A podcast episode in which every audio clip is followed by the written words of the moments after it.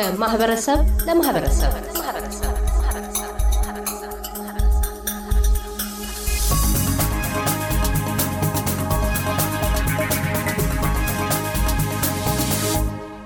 ብዕሊ አድሃኖም የአውስትሬልያን የሕይወት ትሩፋቶችን ለመቋደስና ሁለተኛ አገሯ አድርጋ ለመኖር የበቃችው ከአዲስ አበባ እምብርት አራዳ ተነስታ በሱዳን የስደት ሕይወት ተሸጋግራ ነው። ከሱዳን የስደት ሕይወት ፈተና የአውስትሬልያን የባህል የፍቅርና ራስን ፍለጋ የሕይወት ጉዞ ወግ ጅማሯ እንዲህ ነው። አመሰግናለሁ SBS አማርኛ ስለጋበዛችሁኝ። ከሀገር ወጥተን ሱዳን ሄድ ነው። ሱዳን ከእህቴ ጋር ነበረ የተሰደድ ነው። ልጆች ነበርን። ትንሽ ውጣ ውረድ ነበረው። ሁለታችን ሴቶች ነን፣ ልጆች ነን እና እዛ ትንሽ ቆይተናል። የስደት ህይወቱ ትንሽ ከበድ ይል ነበር። ሰርቫይቭ ማድረጉ ራሱ አገሩ፣ ቋንቋው፣ ሙቀቱ ትንሽ ይከብድ ነበር። ቤተሰብ የለም፣ ምን የለም። ሴትነቱ ራሱ ፈተና ነበር። በጣም ይከብድ ነበር። በዛ ላይ ሰዎች በጣም ይሰደዱ ነበር ወደ ሌላ ሀገር በሊቢያ በምናምን ለመውጣት ፍላጎትም ነበረን፣ ጥረናልም። ትንሽ ችግር ነበር survive ለማድረግ ቤተሰብ support ያደርገናል። ግን እንደዛም ሆኖም life ኡ too expensive ነው እዛ። ስለዚህ ያለው ተቀምጦ ከመዋል የነበረው የስራ እድሉ እንደ ሴት መሆናችን የቤት ስራ ነበረ። የቤት ስራ ተቀጥሬ ሰርቻለሁ ማለት ሸቃላ የሚሉት ማለት ነው። ትንሽ ይከብድ ነበር። ቋንቋው አልችለውም ነበር። በዛ ላይ የስራው ጫናው ከ physical appearance ኤ ጋር አይሄድም። ጠንካራ አልነበርኩም። በዛ ላይ ደግሞ እዛ ቤት ያሉት ሰዎች በተለይ opposite ጾታዎች ወንዶች ጾታዊ ጥቃት ለማድረስ ይሞክሩ ነበር። ያ ሌሊትን አለመተኛት ብዙ ጊዜ ነቅቶ መተኛትን በጣም ግድ ነበር።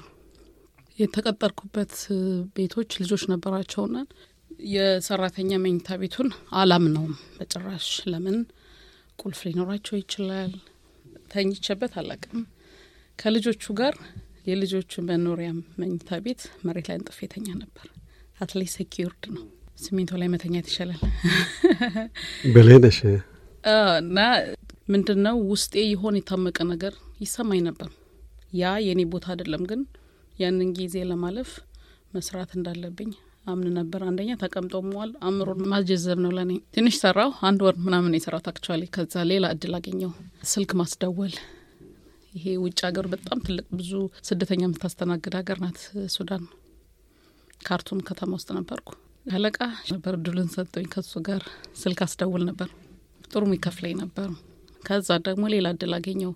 ከዋጃ ይሏቸዋል ነጮች ጋር የኤንኤችሲአር ምክትል ኃላፊው ጋር የቤት ውስጥ ስራ ሰራ ነበር። ልጅም ስለነበርኩ በጣም ያዝነልኝ ነበር። የእኔ ልጅ የአንቺ እኩያ ናት፣ የእኔ ልጅ ትምህርት ቤት ሄዳለች፣ አንቺ ግን እዚህ ትሰሪያለሽ እያለን ግን ሁሌ ተማሪ ላይ ነበር። እዛ ወደ አውስትራሊያ ከእቴ ጋር ስንመጣ ቁጭ አድርጎ ልጅ ነሽ፣ ትምህርት ተማሪ፣ የትም ብትሄጂ ትምህርት ጥሩ ነው ላንቺ፣ ሳይሽ ጎበዝ ነሽ እና እንዳትሸወጂ በር ብሎኛል። ከዛ ሌላኛው ምዕራፍ ተጀመረ። ሌላኛው ምዕራፍ ምንድን ነው? ወደ ፍቅር ህይወት ገባው። እንዳልኩ ያው ብዙ ጣውረዶች አሉ፣ ብዙ ግፊቶች አሉ። ተፈልጎ ሳይሆን ወይ ፍላጎት ሳይሆን ሁኔታዎች ለሆነ ነገር የተጋለጥንን የምፈልገው ላይ የወደድኩት ላይ ወደድኩ፣ አፈቀርኩ። እሱ። ተግባባን። ቤተ ክርስቲያን ውስጥ አገለግል ነበር ሱዳን መድኃኔዓለም እዛ ነው የተገናኘ ነው። ቻይናዊ ሁለት ሺ ሶስት ከቴ ጋር ወደ አውስትራሊያ መጣን። ኤርፖርት ላይ አመመኝ።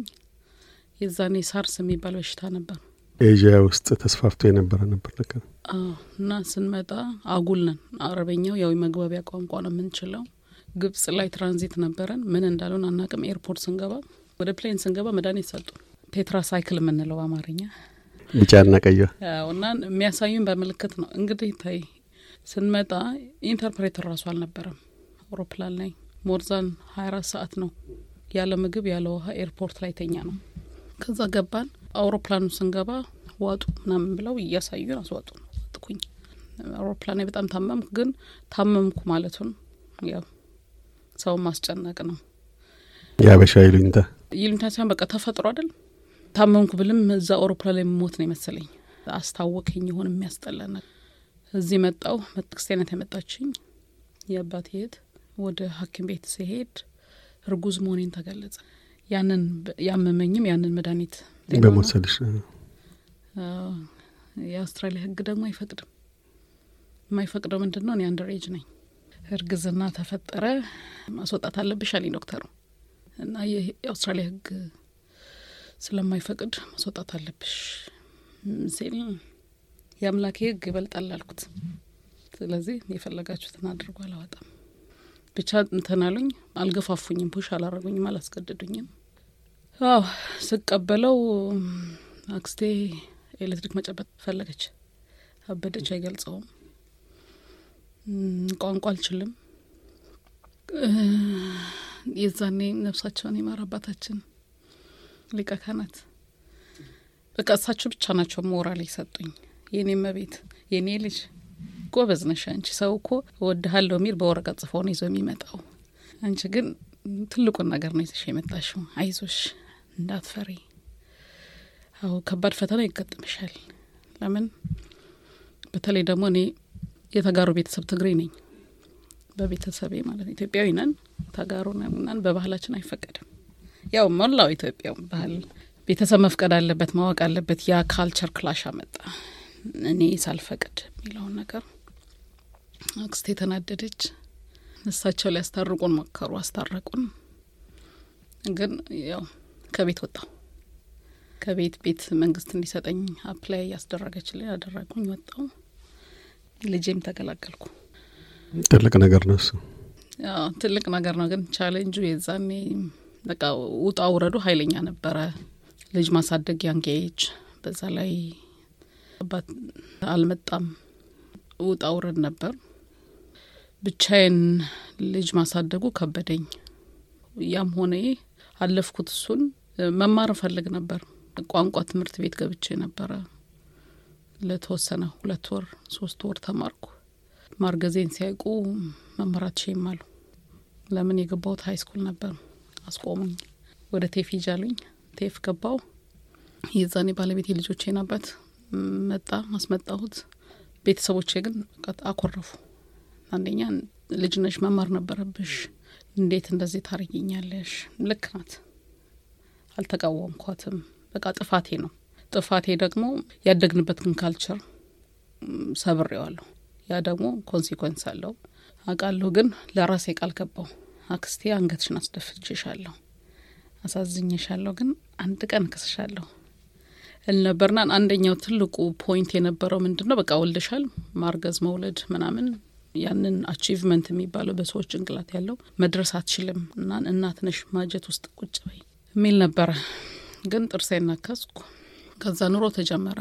በዛ ወቅት ግን ገና ለጋ ወጣት ነሽ።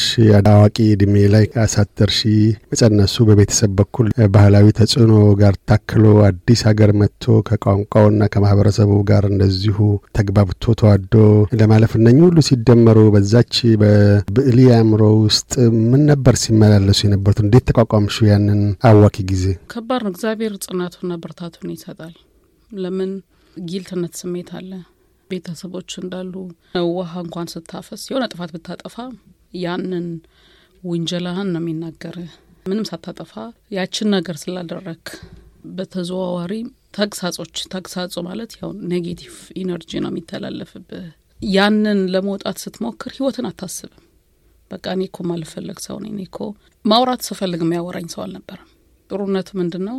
ቤተ ክርስቲያን ሄዳለሁ። ቤተ ሰዎችን አገኛለሁ። ዩዝ ጉድ ግን ደግሞ በጣም ቤተሰቤን እወዳለሁ። ቤተሰብ ጋር ሲሄድ አይጠሉኝም። አይ ነው ግን ያንን ጥፋት ለምን እንዲህ እኮ እንዲህ አድርጋ እኮ እንዲህ አድርጋ እንዴት ይባል ነው የሚፈለገው። አያ ነው ግን ኦልሬዲ በቃ አንድ ጥፋት ጠፍተዋል። እንዴት ነው ሙቭ ኦን የምናደርገው ላይ አለማወቅ ነው። ግን ለእኔ ጫና ነበረው። ሁለት አመት ብቻዬን ነኝ። ልጅ ማሳድገው መስራት እፈልጋለሁ። እንደዛም ሆኖ ቤተሰብ መርዳት አለብኝ። ወተት ምናምኑ Centrelink የሚሰጠው ብር አይበቃም። ቤት ተከራይቻለሁ። መስራት ስፈልግ ያው ልጅ ሚይዝልህ ትፈልጋለህ። McDonald ገብቼ ነበር እንደመጣው McDonald ስራ ይሰጡኝ ነበረ። ግን ልጅ የሚይዝልኝ ደግሞ ቤተሰቤ ይይዙልኛል። ግን ሲይዙልኝ ተግሳጹ አብሮ ነው። ማን ውለጂ አለሽ አርፈሽ አትቀመጭም እንዴ? መስራት ካለብሽ ልጅሽን ይዘሽ ትቁጭ ምናምን የሚሉት ነገር motivate አያደርግም። ምንድን ነው ከእኛ ቤተሰብ እንግዲህ እኔ ነኝ የጠፋው ጥፋት ልቤን ስለተከተልኩ ነው ጥፋቱ።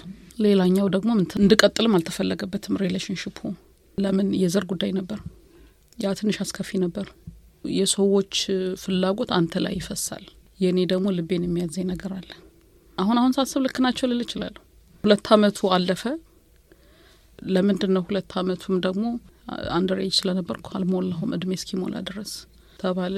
ልጅ ካደገ ባለቤቴ ከመጣ ወደ ትምህርት መመለስ እፈልጋለሁ ስለው ደግሞ እሱ ትዳር ውስጥ ነው ያለሽው ማለት አንቺን ቁጭ አድርጎ የሚያስተምር ሰው የለም ነው ያለኝ።